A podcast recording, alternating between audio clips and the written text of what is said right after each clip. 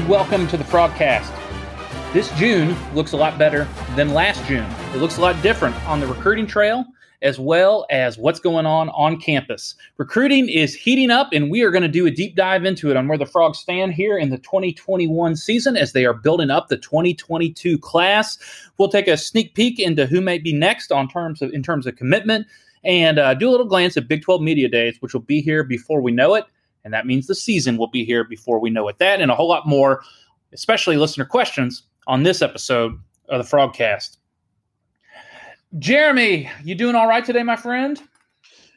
Absolutely. How's everyone else doing? It's 97 here in Memphis, so not too bad. Ooh. Not too bad. You know, it's kind of like hell. It's not the heat, it's the humidity. we got a nice little rain over here in Parker County this evening, so cooled down quite a bit. We're down, I think we're down to around 82 right now. Can't beat that. Nope. Daniel, how's everything in Aledo, Texas? Uh, it's good. Um, I haven't gotten any rain, but it's cooled down to apparently 79, so we're doing nice. Well, I know everybody wants to hear us talk about, uh, talk about the weather, so let's let's dive right in. Uh, Jeremy, I alluded to it. Alluded to it in the introduction. You go back to June of 2020. Uh, all recruiting on campus had been shut down. Coaches could not go out on the recruiting trail. And let's be honest, we were all kind of questioning in the back of our head are we going to have a football season in 2020? Turns out we had a football season, but recruiting as we know it came to an end. All that changed on June 1st, what we would call the longest dead period in the history of recruiting, um, kind of came to an end. Take take a take a glance back. What does what does June of 2021 look like compared to say the June of 2020, and how has the staff responded to recruiting opening back up in the way we know they want it to be? Well, I mean, the biggest difference is you have kids on campus. Uh, last year at this time, you, you couldn't have anyone uh, in person. Uh, coaches could, not even go out and visit, and that was still the same for 2021. They they still couldn't go out and do spring evaluations at high schools, but uh, it, it, was a big change for them to get kids back on campus. I think it was huge for programs nationwide, just getting back to a little bit of normal normalcy for them. And for TCU, they've had four official weekends, I think, overall, uh, between official visits and unofficial visits from 22, uh, uh, 22 prospects. I think they're probably in the range of 15 to 25 kids, maybe. And, and, and maybe that, that gap's a little bit, a little bit closer, maybe to 20 to 25 uh, 2022 prospects, and they've had uh, a high number of 2023 kids on campus as well. They've obviously had camps, which is something they couldn't do last year. They've had uh, four four uh, camps, uh, eight total, four days of camps. The the O line, D line camps, and of course the skills camps. But so much different. Uh, I mean, you get a chance to get eyeballs on some of these kids in person. Uh, some of the film you, you watch only watch so much film, eh, but you still need to eyeball some of these kids, get them in front of you, see how big they really are, see how fast they are, see how well they compete, and just them having an opportunity to get back to normal is is huge for them. I think they've they've enjoyed it actually. One of the questions that came up on our board uh, what's the difference between an official visit and an unofficial visit? I know this terminology gets thrown around like we're all recruiting experts but you know the compliance department is uh, who knows how, how busy they are. Their their books that they have to live by are deeper than or thicker than the irs what's the difference between an official visit and an unofficial visit from the perspective of the recruit as well as the staff uh, to put it the easiest way i can an official visit is a visit where the school's actually paying for the prospect to come in. Um, they they treat them to a hotel. They pay for the cost of travel. If if they're from far away, they buy their plane ticket. They fly in. If they're driving in, usually uh, whoever's driving gets some type of per diem uh, for the mileage um, that they that they drive to get to campus. Uh, they roll out the red carpet. They roll out the red carpet in other aspects too, but they really uh, provide a lot of one on one time. And and really just it's official visits just everything's paid for for that particular prospect. I've always been asked do they pay for the family and everything else? No they don't they don't do that. They're only able to uh, according to compliance pay for the prospects. Unofficial visits are basically everything's getting paid for out of the prospects' families' pockets. So if you're driving all the way from Kansas, TCU's not paying for your gas money to get down there. TCU's not going to pay for your hotel to stay overnight. So um, usually you get those unofficial visits. It's it's from kids that are close by. You don't have to drive real far, but TCU's done a good job of getting some of those kids in town uh, on unofficial visits, and I think it shows a lot of interest from some of those kids to to and their families to to put those costs up front and let their kids kids see the see the program. So an unofficial visit is just like you're a senior in college in high school and you're looking at colleges. So like when I was in senior, my uh, my ba- my three backup schools behind TCU were Harvard, Stanford, and Yale. And so I had to pay to go to visit all three of those. And TCU I went and visited, but I got into TCU so I didn't have to settle for Harvard, Stanford, or Yale. Does that sound yeah. right? Yeah, pretty much. Pretty much. Okay. Yeah, pretty much. Okay. My parents, I hope they're not listening. Oh uh, well, it looks bad for them. I know. Yeah, I feel bad for him. I don't. I, I I could not get in. I went. I had a friend that went to Harvard High School in Illinois, which is this tiny little town in Illinois, and they had a T-shirt that said, "I graduated from Harvard and you didn't." So I thought that was kind of fun. oh no. Uh, so let's go ahead and take a look. We're getting some traction on the recruiting trail. Let's talk about a delicate subject because you referenced they're not able to get their eyeballs on a kid up close. The Frogs had a commitment that uh, decommitted, and I know that those are always kind of touchy subjects to talk about. So as delicately as you can, before we get into who is, um, uh, you know, who what hay is in the barn, what players are committed, walk us through the decommitment that took place, and maybe a little backstory that you can talk about. Well, it's. Am I echoing to you guys? No, not at all. You sound great. You look That's great. Weird. You sound great. I keep hearing myself. No, I hear it. You hear it, Daniel? Well, I did. It went away. Okay. Well, CJ Nelson decommitting from the Frogs wasn't a huge surprise. Uh, they they kind of expected it. The thing with CJ, he is a he's a he's a good kid. He's a good player, and he makes a lot of plays for Richland. Problem is when you're playing in the Big Twelve, they want you to be a little bit faster than a four seven.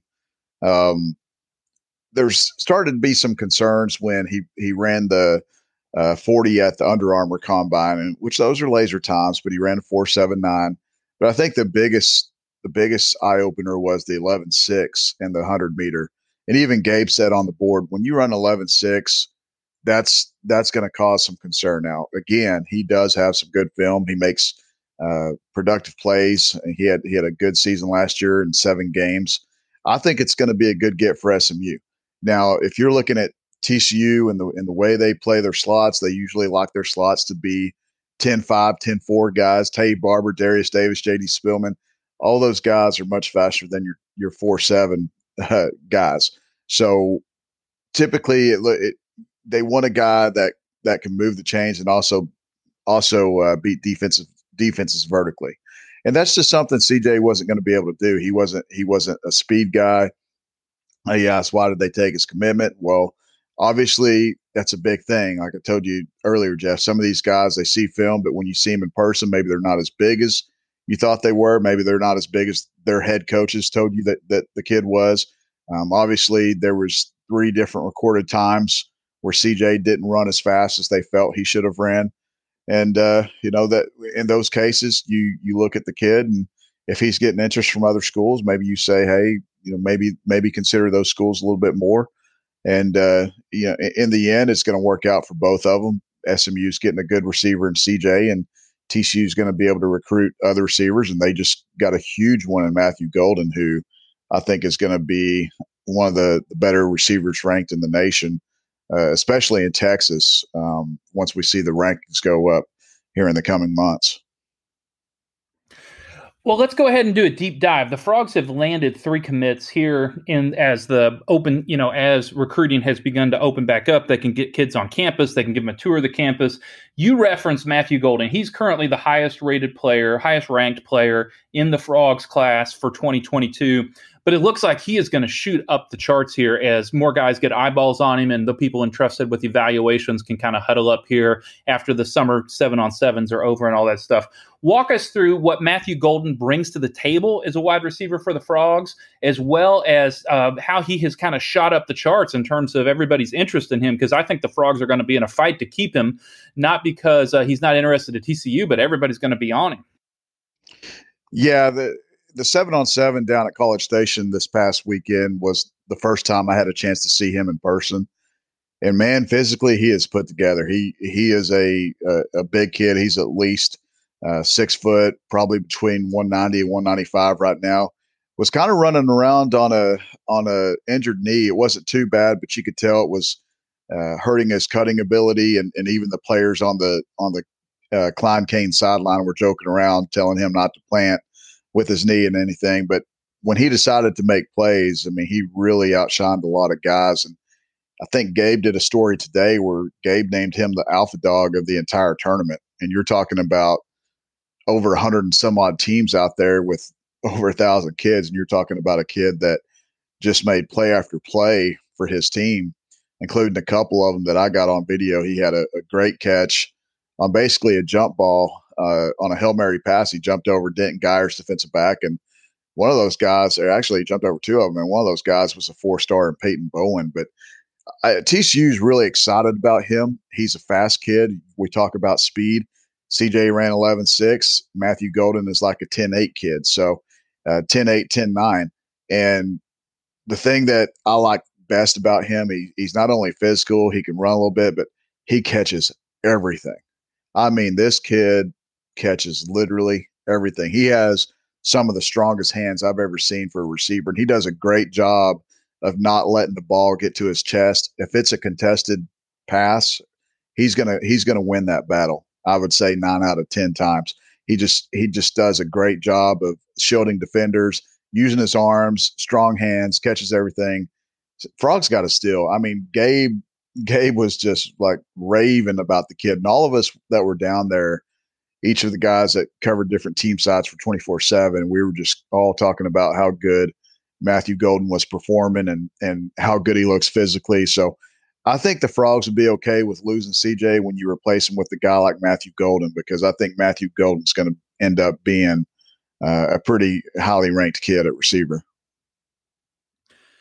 You know, the College Station seven on seven is one of the best um, gatherings of talent, not only in the state, but in the country.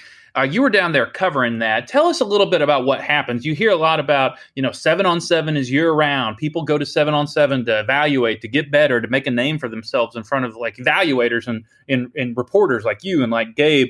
What's it like being there for the College Station seven on seven? And uh, walk us through a little bit of that experience. It's hot.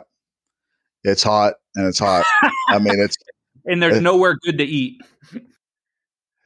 You know, College Station gets a bad rap um, by by the older generation because it, you know myself, I don't think I could live in College Station, but if I'm a young 20s guy, I, I think I could live there and, and, and, go to school there. It's not a bad college town.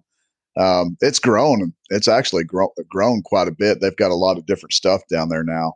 Uh, College Station and Bryan's kind of growing, but it's it's a good it's a good thing.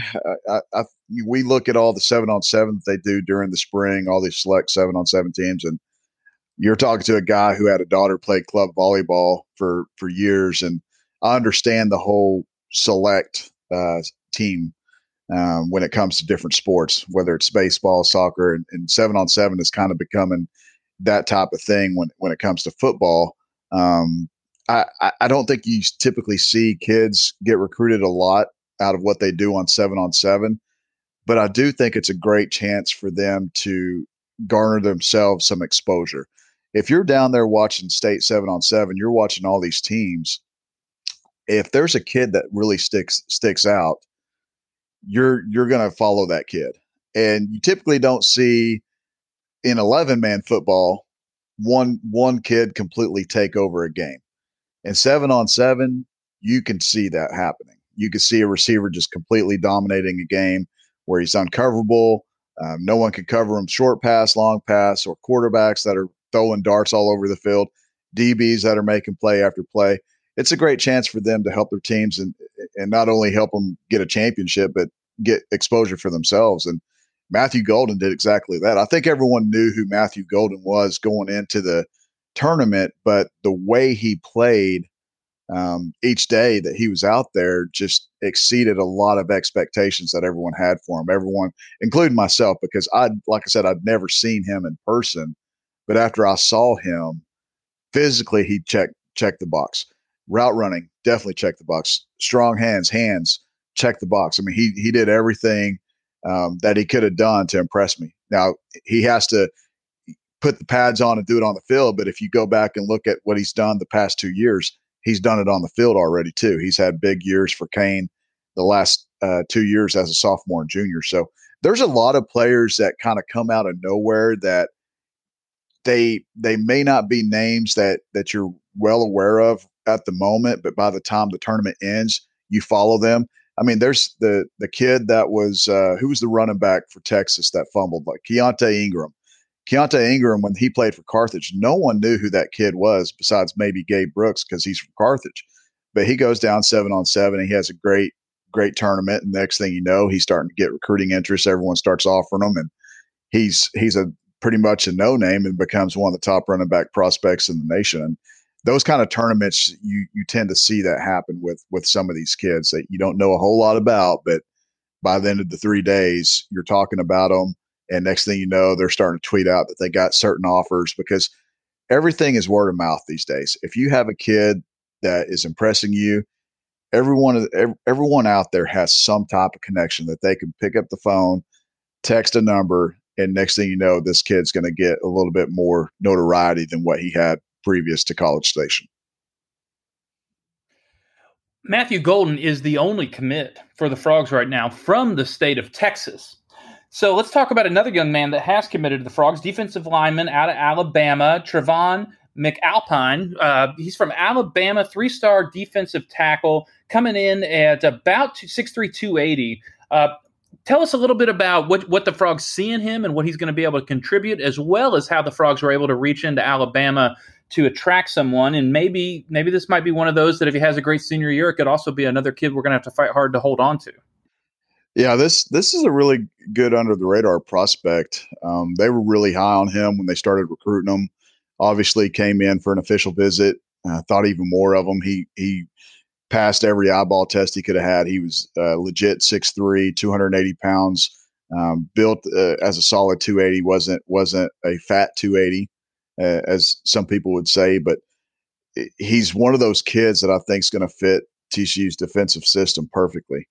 Uh, he's very quick off the ball. He's got great agility, and he's one of those players that if you if you follow his recruitment for the next few months, like you said, Jeff, he could have a, a big senior season. You're going to start to see some of these teams creep in and try to get a hold of him, especially with TCU uh, being where he's committed to, because everyone knows TCU is a good defensive school, and Gary Patterson produces defensive players. The I think with Alabama, them them getting down to uh, more of the SEC country, I, I think with them landing players like Trent Battle last year, TCU's getting a little bit more notoriety in that part of the country. Uh, they've got some good connections there in Alabama, there in uh, Mississippi, especially. So when when these coaches down there in that region start to find players that they feel could fit TCU system, they're going to reach out uh, to those coaches and, and and tell them about the kids that they have down there. And, and that just kind of happened with Trey because they weren't really recruiting them, and someone brought uh, TCU, uh, someone brought Trey to their attention, and they started recruiting him and liked what they saw. And obviously, that he had some other schools going after him: West Virginia, Arizona State, Colorado, and and uh, surprisingly, I think he might have even silently committed when he came in for an official visit, but just went ahead and took his other visits um, just so he can get his visits out of the way. And, and, the good thing for TCU is he's taken four official visits. So if you do have a season where he starts to blow up and more teams want to come in, he's only got one official visit that he can take now. And uh, that's big for TCU. That is big for TCU. So, we'll see what it, see how the frogs are able to hold on to him. I really like his tape. I really like his talent. I think he's going to move up the ranks a little bit as the season goes on here in the fall. All right, the Frogs did land a, a, a JUCO commit from Snow College. Um, I'm going to butcher the name, so just correct me when I'm wrong, Jeremy. Uh, Tavita Noah, tight end out of Utah. Uh, this was one of those that when when he committed, it got onto the board. Everybody's like, "Where did this come from?" I don't know anything about him. And at the same time, you are really high on him, and obviously the staff is really high on him. Uh, we may be becoming tight end you here by the way that we're attracting and developing them. But uh, tell us a little bit about his uh, recruitment and his commitment. Well, if they didn't know about him, they didn't read my top performers list because he was the alpha dog at one of the camps they had. I can't remember which camp it was, if it was June 13th or June 17th, but Tavita is a great kid. Um, man, he's got a great story. It was funny because when he was coming out of high school, he was actually an offensive lineman. His team that he played for in high school ran a, a wishbone offense. You remember what wishbone is, right, Jeff? Oh, I absolutely do, yeah. man. You got uh, veer right, veer left, uh, veer right, twenty-five counter. It's uh, it's it's big boy football the way it used to be, or Barry Switzer football. I was a shutdown exactly. fullback. I was a shutdown fullback in the in the wishbone in Iowa. FYI. Well, I wasn't big, ran, but I was slow. He ran the wishbone, and or his team ran the wishbone, and he actually was a was the tackle. And Snow College was really his own his only offer coming out of high school. And I think what he did was just take a year off because he he really didn't know what he was wanting to do. And so finally he enrolled at Snow College this past year and, and he he got in shape, he lost some weight, got quicker. He's he officially measured in at TCU at 6'3", 250, and he ran a 4'7". Um, the kid has gigantic, gigantic smoke. hands. That yeah, is- he has he has gigantic hands and he catches everything. At 250, running a 4'7", he moves extremely well. Now, a lot of people they look at it and they say, "Well, who's this? Who's this kid? He's no one. We didn't get anyone." I've seen a lot of tight ends at TCU this this summer, including one that committed to Michigan State. He's better. the The fact of the matter is, Tavita has only gone to one camp this summer, and that was TCU. So once he went out to TCU, shined like everyone thought he would, and Andrew Mitchell had a had a big part in getting him down there. Um, the analyst over there at TCU now and former Snow College head coach, but uh, they they just fell in love with him at the camp. But you could just see the coaches gravitating toward him. And I talked to him afterwards. He's a really nice kid, and just the fact where where he's going, where where he was two years ago to where he's going to be in December. He's going to uh, get his AA from uh, Snow in December, and he'll be on campus at TCU by January. And when they're losing a guy like Carter Ware, this this kid can block, but he can also run route. He can line up out in the H and, and run routes. Uh, the Frogs got a steal here. I, there's no other way to put it. JUCO guys usually aren't ranked very high, and I don't think we're going to see him r- get ranked very high. But trust me on this one, they they got a really really good player uh, with him committing to the Frogs. Yeah, JUCO guys are not going to light up the board or move us up the rankings, but at the same time, when they hit, oh my gosh, they hit. Do you remember a young man by the name of uh, Jason Verrett? Oh yeah, I'm not saying that's what it's going to be, but uh, 6'3", 250, 4'7 is uh, that is dangerous numbers. I do not want to have to line up and stop that. So, well, that's kind of a recap of the guys that have hit the board here just in this month since recruiting has opened back up, getting kids on camp, officials, unofficials. Uh, in the words of Jeremy Mockins, who next? who are four or five guys that we need to keep an eye on? I know that you have posted on the board that we have several commitment, or that, that there are several players that are, are, going to commit in the next few weeks that could be committing anywhere. I know that you have a vacation scheduled, which means we'll probably get three guys on um, that will commit all at the same time while you're pumping gas at Buc-ee's and Abilene or something like I don't know. Uh, but what, what should if w- without the tip in the hand? what should frog fans and addicts like ourselves keep an eye on over the next two weeks as recruiting may be heating up? Well, I feel that they're they have a really good chance um, to add at least three guys, maybe four guys within the next uh, two weeks, um, this week and and all of next week, which that's pretty good um, considering where they were about a month ago, especially after C.J. Nelson decommitted. They were down to uh, Cade McConnell, and uh, the guys I've talked about on the board, um, Jay Fair, Chase Biddle, uh, Sheridan Wilson, uh, Joseph Adedire. They're they're really they're in really good positions for a lot of those guys, and and I think the guy everyone wants to know the most about is Chase Biddle, and we spoke with uh, Chase Biddle. Uh, uh, I know myself and Jason Howell both talked to him at the same time, and I know a, a few other guys talked to him while they were down there in College Station, and it was pretty much a consensus that everyone felt that TCU was definitely leading for his for his services. And I asked him straight up, and I and I mentioned in the story that when he tweeted that July seventh, I asked him, "Hey, are, that July seventh is that? Are you announcing your college deci- decision that day?" He said, "Yes, sir." And I said, "You know, that's that's what I figured." And then later in the conversation, he starts he's talking more about some of the schools, and I joked with him. And I said, "Hey, man, it almost kind of sounds like you have your decision already made. Is that is that fair?" And he said, "Yes, sir." So he may already have his decision made. I feel really good about TCU's chances here. Um, I've I've started to feel really good here within the last two weeks. Um, there's there's a lot of there's a lot of factors working his in his decision.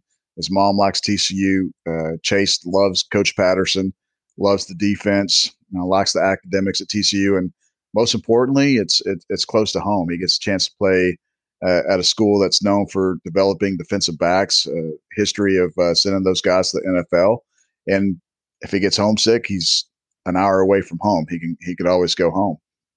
Jay Fair's one of his closest friends, and uh, I, I think especially if you know Jay's looking at TCU, he's looking at Florida, and he's looking at Auburn. He's visited all those schools. Jay has always been extremely upfront uh, with with naming TCU as one of his top schools. He's always told me that they're they're up there because of Malcolm Kelly and the relationships he's built with with the coaching staff. Uh, and I and I feel no different. I, I, I, still feel confident, but until he comes out and commits himself, I really don't know where, what he's going to do. Uh, he hasn't said Jay's not one of those kids unless he's tweeted something within the last couple hours, and I just haven't seen it. He's not really one of those kids that is going to go out there and say my decision's coming on blah blah blah. He's not he's not really big into social media. Doesn't like a whole lot of attention uh, upon himself, and not not because he do, he's he's awesome. I mean, he he is a great kid to talk with, um, but he just doesn't like that attention, and that that's what makes me think he's even more of a TCU guy because those are the kind of guys they recruit. Chase Biddle's the same way. Chase is extremely friendly and, and personable when you talk to him in person, but he's he doesn't like to really talk about his recruiting and really about himself if you're just texting them or trying to get them on the phone. Um, he doesn't he doesn't really do a lot of that, but uh, I mean, I, f- I feel really good about those two. I feel really good about Joseph. Joseph visited again this past weekend. It was the second time on campus since uh, they were allowed to start getting prospects on campus on June 1st. That's second time. And uh, Zarnell Fitch has built a really good relationship with him. He's kind of a, a tweener type, could play in, could play three tech. I think he's going to end up more of a three tech.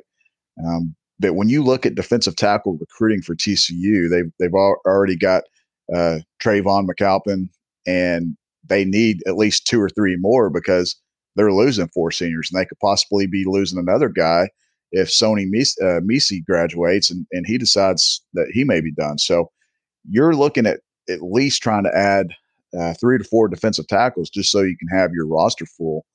Um, and when Joseph looks at that and he understands that playing time could be there if he comes in and competes, and he's another kid close to home, that's it's another one I feel pretty confident about. Now, I'm not going to put in a crystal ball yet for him, but I still do feel uh, pretty good about TCU's chances. Sheridan Wilson, I mean, TCU needs offensive linemen. Uh, I hate to bring it up, but they lost they lost out on George Malley and and Alvin Ibaselli. Uh, Alvin Ibaselli was one of those kids where I felt they did a a really really good job of trying to sell their program to him. And back in February, when I first talked to Alvin, I would have said there's there was zero chance that TCU could have landed him. There was no chance at all. And after he visited, he admitted that he liked TCU a lot better than he thought he was going to like it. And I thought the Frogs had a really good chance, but Baylor was always one of those teams that was always high on his list.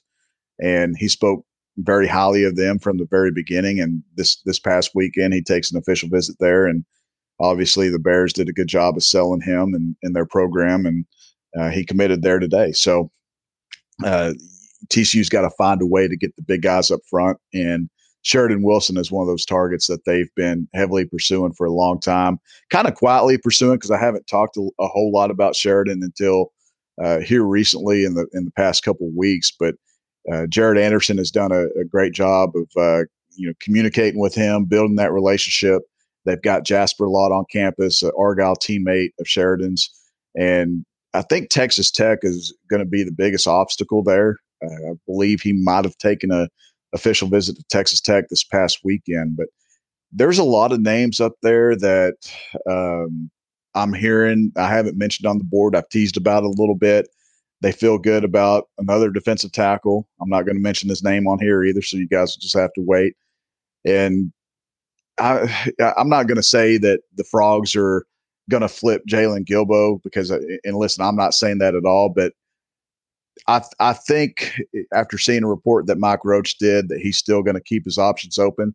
I still think that TCU could be one of those teams he looks at. Now, again, not saying he's going to flip the TCU, but I, I still think they they did uh, make an impression on him when he did come in for a visit. So just some names to keep an eye on. It, it's it's going to be an interesting July to say the least. It will be an interesting July. So maybe by the end of uh, maybe a week from today, we the frogs could possibly have a few more uh, commits, and then 10 days out who knows? We just it's just who knows? So if i understand correctly jeremy on july 1st we go back to the dead period where there are no uh, uh, official visits allowed on campus. Is that correct? Well it's already started oh okay. last, last night at midnight.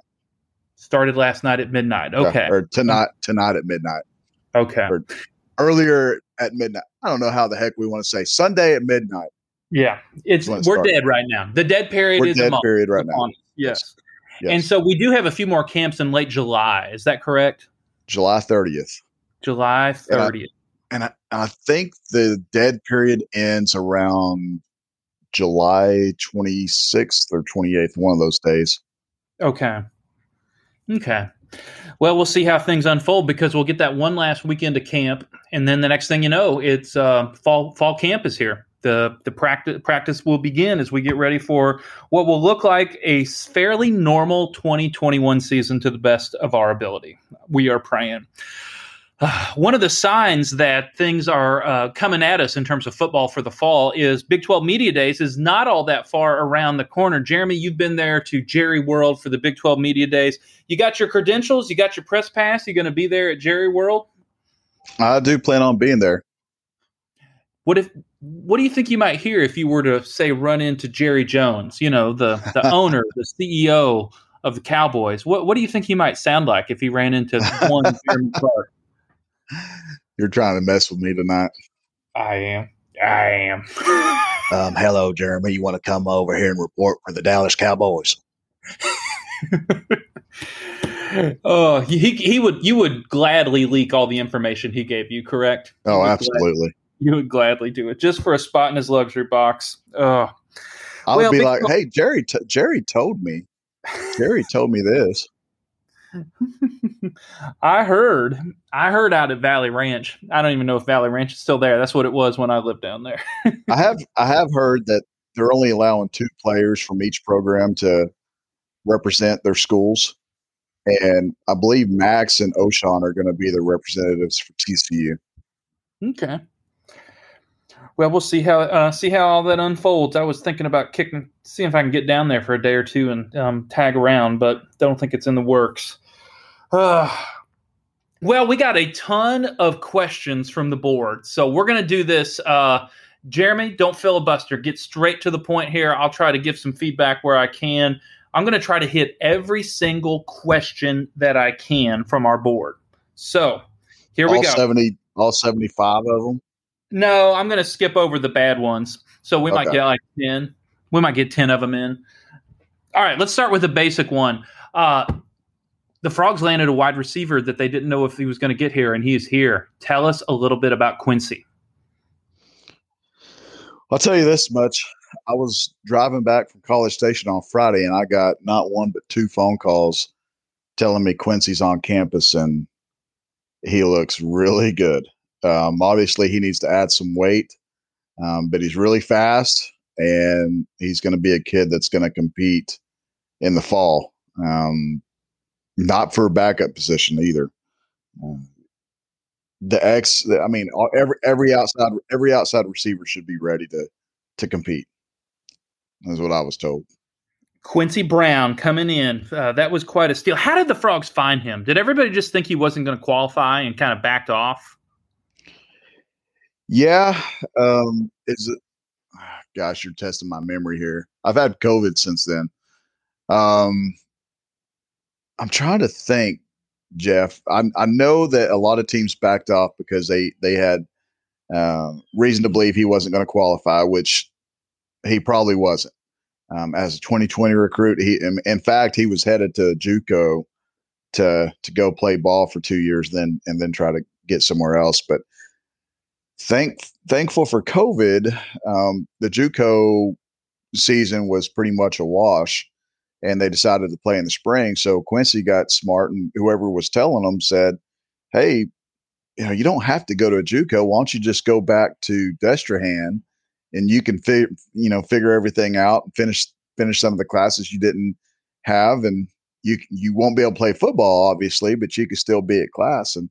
And uh, you can graduate and, and and get everything done, and that way you don't have to go to a JUCO. So he did everything he needed to, and got got everything completed just uh, probably about a little over a week ago, and and got to TCU early uh, or late last week, I should say, and it, looks like uh, again you you have these guys in different different parts of the the nation that will tell certain certain people, certain coaches about uh, a kid's background, and obviously TCU did the research just like they did with Adam Plant, uh, another kid, Jaquay Sorrells, and it just seems to be like the the last few years TCU's finding these these kids that were originally a part of a, a different class end up signing with a class that's the the, the next year. So uh, Quincy's another one that I feel like they're going to have a lot of success with. Had Savion Williams that was kind of injured off and on last year, had had COVID issues as well. Um, but you're bringing in a guy that, from what I was told, looks about six five right now, uh, and has a lot, a lot of speed. Um, one person told me that he may be the fastest kid they have uh, on the outside. So that's that's pretty huge, and uh, I think a lot of people already expected him to be pretty good. And the only reason I think he was ranked where he was, he was a four star, but I think we had him at 55. And the reason why I think he was ranked in the 50s and not higher up in like the 20s or 30s is simply because a lot of people didn't feel he was going to qualify. And so I think that has um, that that sometimes has an effect on your recruit, recruiting rankings. So big time still. I mean, it, it, it's going to work out great for them. This is the best collection of off- offensive skill talent I have ever seen the Frogs assemble, ever. So that leads us to the next question. Jeremy, give us the five starters on the offensive line and what percentage of improvement you think that will be from 2020 to 2021. Why TCU people always want to talk percentages? I'll just tell you that it's going to be it's going to be improved. Um, left tackle is going to be easy. I want to say left guard. Hmm, that's a tough one because it could be Harris or Lance. I'll, I'll go with Lance. Center is going to be Avila. Right guard will be Harris. Right tackle will be either Coker or Coleman. But Coker, I saw at one of the camps here recently, and he looked pretty good. So I'm going to go with him for a while. You know, I feel pretty good about that line. I don't see any reason why that line can't win 10 games. So I will I will set the percentage at 36% improvement. 36% improvement. Sound good? Go for it. Uh, Jeremy, you mentioned in the past that there were a couple of guys that may have been on the edge academically, but needed to take care of business over the summer. Uh, anything you can say? Not that I want to sit here and talk about 19 year olds' grades, but because I didn't want to talk about my grades at 19, but anything of note there? Well, the the guys that I mentioned before, they they've been on campus. Um, I've seen I've seen them at least three times this summer, so it appears like they're trying to get get things handled and hopefully they do, and they end up getting to stick around for a little bit. Well, I'm glad they're still on campus. Hopefully, they're getting everything sorted out. This hour long, this hour long podcast. Out of all the stuff we talk about, these kids will be the first people, the, first things people ask about. Yeah, that's right. That's absolutely right. Uh, offensive line recruiting. Who are two guys the frog frog fans should keep an eye on that the frogs are targeting to get into the in, that we haven't brought up yet that they're trying to get on board? Well, Sheridan Wilson that I mentioned yeah. earlier.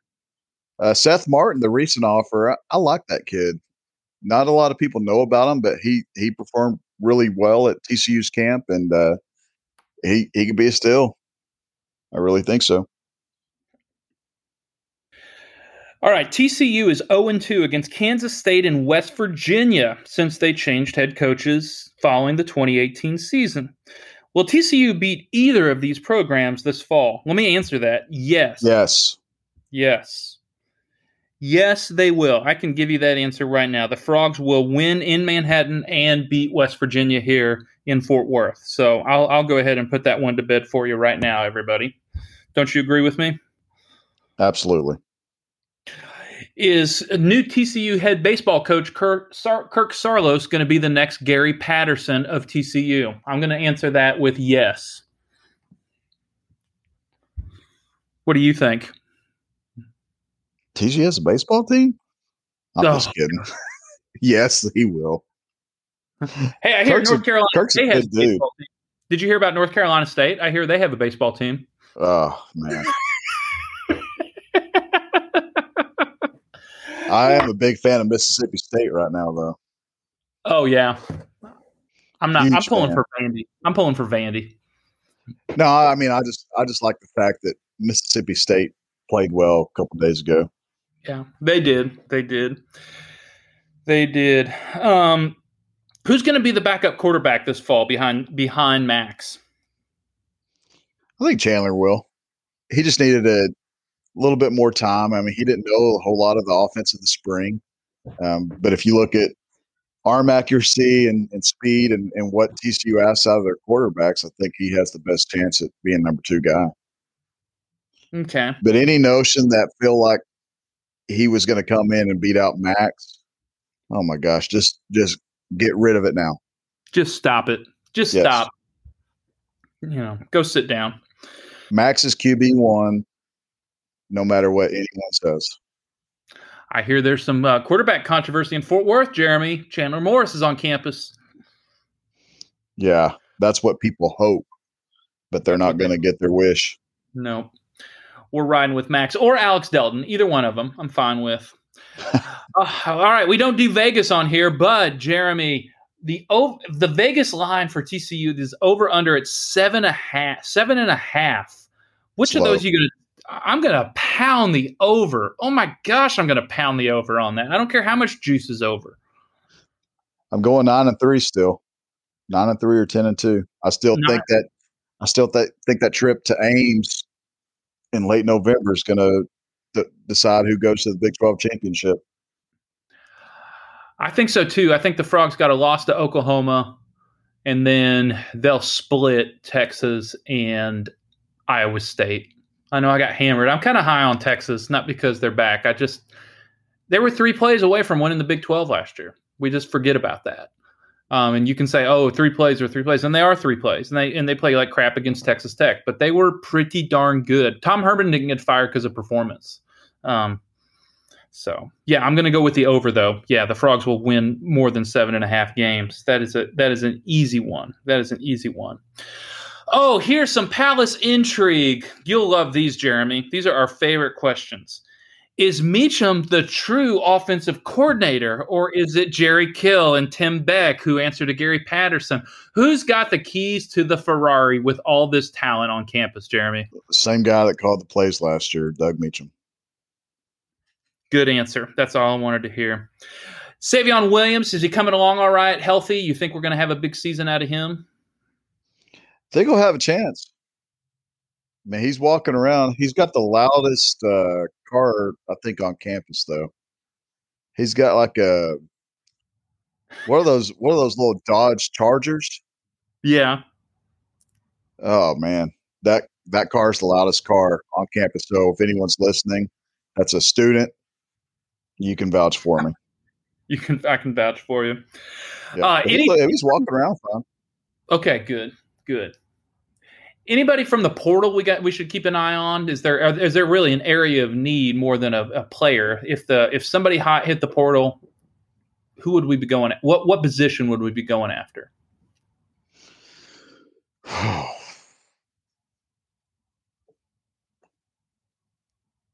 I don't know.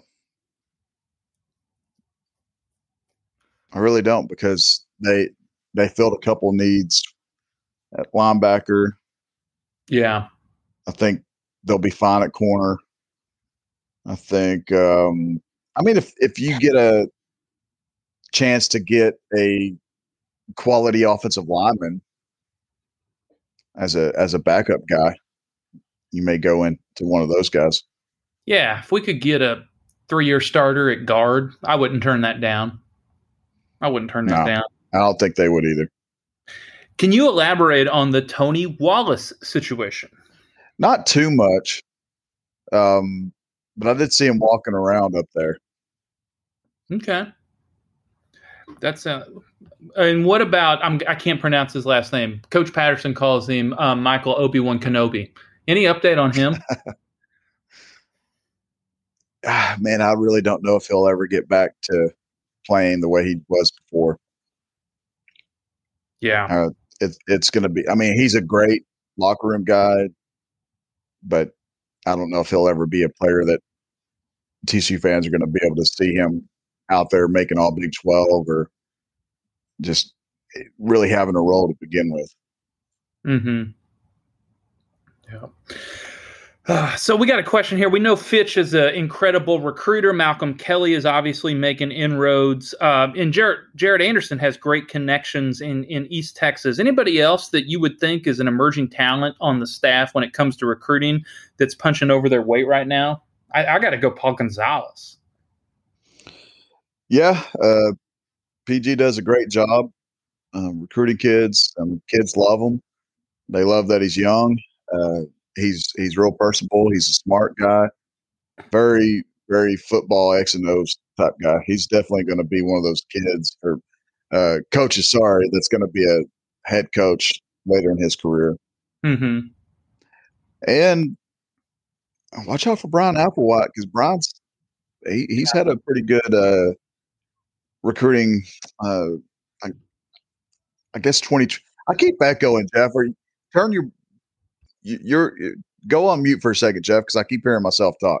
There you go. My bad. Uh, there you go. um, I think he's had Bryan Applewhite's. He's been a big part of uh, Jay Ferris recruitment and and and Chase Biddle's recruitment. So if they get those two guys right there, you got to look at Brian Applewhite as being a big reason why. You know, I love our our staff, and especially you know, there's there's these things that are really defining characteristics. That a lot of them are young, a lot of them have deep loyalty to TCU. I love that we have a diverse recruiting staff um, in in terms of, of background, racial makeup, uh, where people are from geographically. I just feel like that the, the the recruiting staff is in co- coaching staff as they recruit seems to have a lot to offer to to speak to the variety of people that we're we're trying to recruit and bring on bring bring on campus there. So I'm I'm really high on all of these guys from from from some older fellas like Anderson all the way down to uh, Malcolm Kelly, Kelly and everything in between. I think Patterson has built a heck of a staff to to recruit and develop. You know, we've always got development at the core of the program. You know, take a three star and put them in the NFL, which is great. But sometimes you got to go get a four star and put them in the NFL. And I feel like this staff has been able that he's assembled has been able to do that. It's just we need to accomplish it on the field here in the next season or two. I'd say the one guy that is has really impressed, um, not only recruiting. I mean, he's he's a, a, a coach that a lot of kids I speak with uh, talk really well about. Um, they they like his personality, and that's Jeremy Modkins. Jeremy is uh, one of the best recruiters on staff too. And the thing about him is he's getting some pretty impressive skins on the wall. He's got uh, Jeff Gladney, that was a first round pick uh, in the 2020 draft, and you've got Hodges Tomlinson right now that's getting all kinds of uh, preseason accolades. He was first team All Big 12. Um, Pro Football Focus considers him one of the top corners in college football. And you got to look at Jeremy Modkins at, at developing him. I mean, Tomlinson was a safety in high school, and he made the transition to corner. So not only can Jeremy recruit, Jeremy can develop pretty well, uh, pretty good as well. So uh, I think that's going to go a long way when you look at uh, recruits like like Guilbeau, um, a kid that came up and visited, even though he was committed, uh, even though he is committed to Texas. Uh, you you look at just Jeremy Modkins getting him on campus and, and trying to sell TCU's program. I think when you when if you ask Guilbeau that that's something that opens his eyes. TCU and and Jeremy in particular developing cornerbacks, he's had a lot of success. All right, last comment from you. It's not so much a question as I, would love you to share something. You put this on a board several weeks ago, so I feel like everybody that's paying to get it uh, would have already had access to it. You told a story about Zach Evans and what he is able to do after sprinting in the heat. Tell us a little bit about what you saw and uh, what you witnessed there on campus, and how Frog fans might need to buckle up when it comes to watching Zach Evans this fall. Well, I will say this before I get into Zach's story. Kendre Miller looks just like Zach as well. They're built the same way. And there's uh, people don't want to hear it because you're talking about five star Zach Evans and two star Kendre Miller. But Kendre Miller is is getting as much um, talk about him as, as Zach is. So there's it sounds like there's going to be a great one two punch. And Demarque Foster, I saw him uh, last two, or two weeks ago, and he his spirits were way up looked like he was moving around really well. And so you might have a really good one, two, three punch. And Amari still there to do it all, to be the senior leader and and and do the little things that people don't really look at. But Zach, uh, the way they do their off-season workouts, I just happened to be at one of the camps that day, and uh, the, the, team was going through weight room, and then they go outside and they run. I, I want to say twenty one hundreds and they were running 2100s and they got done and it just happened to be uh, the start of the skills camp. And there was only just a few people there that it was the start of registration. So there wasn't there wasn't a whole lot of people there and and one of the coaches messed around with zach told him to go over there and do the vertical jump.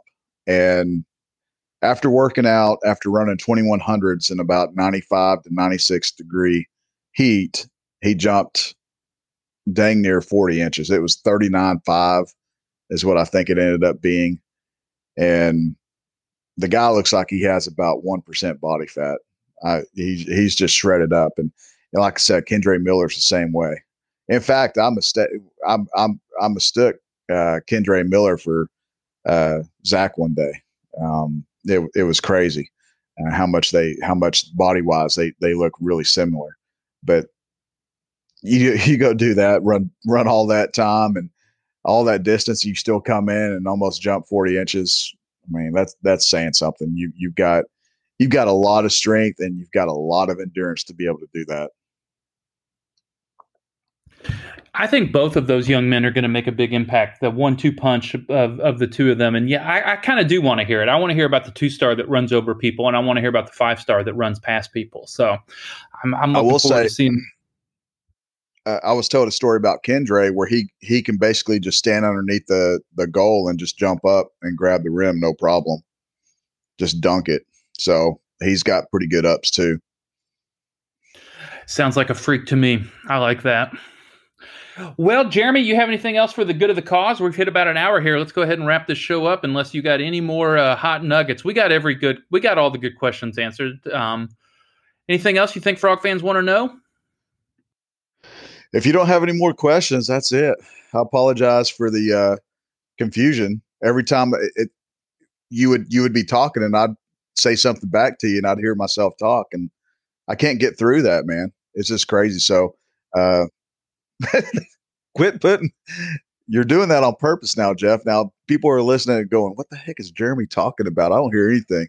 Um, but yeah, if you guys listen to that that uh, crash and burn that I had several times this episode, I apologize. Well, I, I forgive you. I promise that I forgive you. We appreciate you all. We appreciate your patience with us here in the off season.